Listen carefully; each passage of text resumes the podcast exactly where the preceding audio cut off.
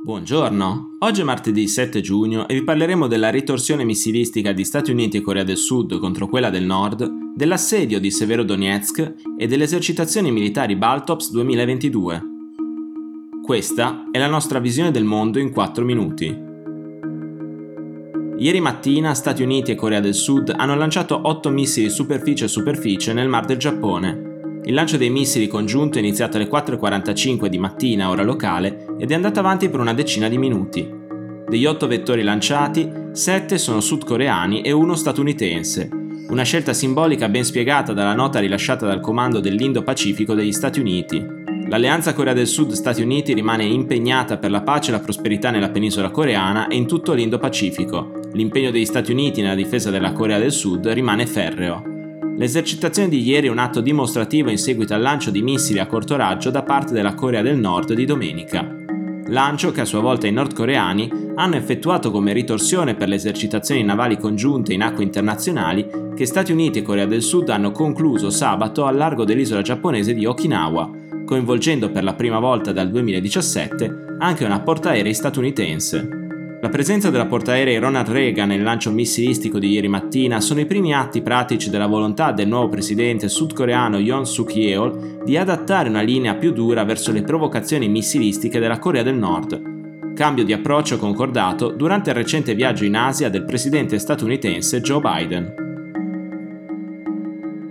Si continua a combattere per la città di Severodonetsk, nella regione orientale di Luhansk, ultima grande città sotto controllo ucraina nel Donbass, Severodonetsk è sotto assedio da giorni da parte dell'esercito russo, che ne ha quasi completato il totale accerchiamento. Fino a domenica le truppe di Mosca ne controllavano ormai più di due terzi, comprese la maggior parte delle posizioni strategiche. Nel corso di domenica, le forze di Kiev hanno condotto con successo un contrattacco che nel momento di massimo slancio ha riportato sotto il controllo ucraino quasi il 70% della città. I successivi combattimenti hanno riportato una situazione di equilibrio, con Severodonetsk divisa a metà tra i due eserciti. Nonostante l'entusiasmo degli ucraini, il governatore della regione Sergei Gaidai ha messo in guardia su nuovi pesanti contrattacchi russi e sul fatto che la situazione potrebbe presto cambiare.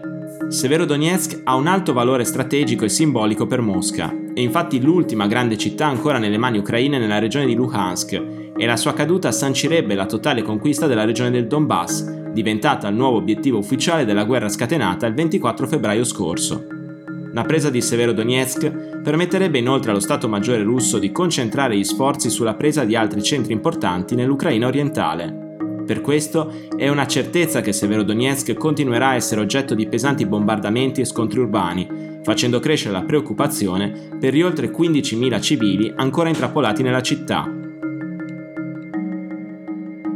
Il 5 giugno è iniziata la 52esima edizione della Baltops, esercitazione annuale che dal 1972 la NATO svolge nella regione baltica.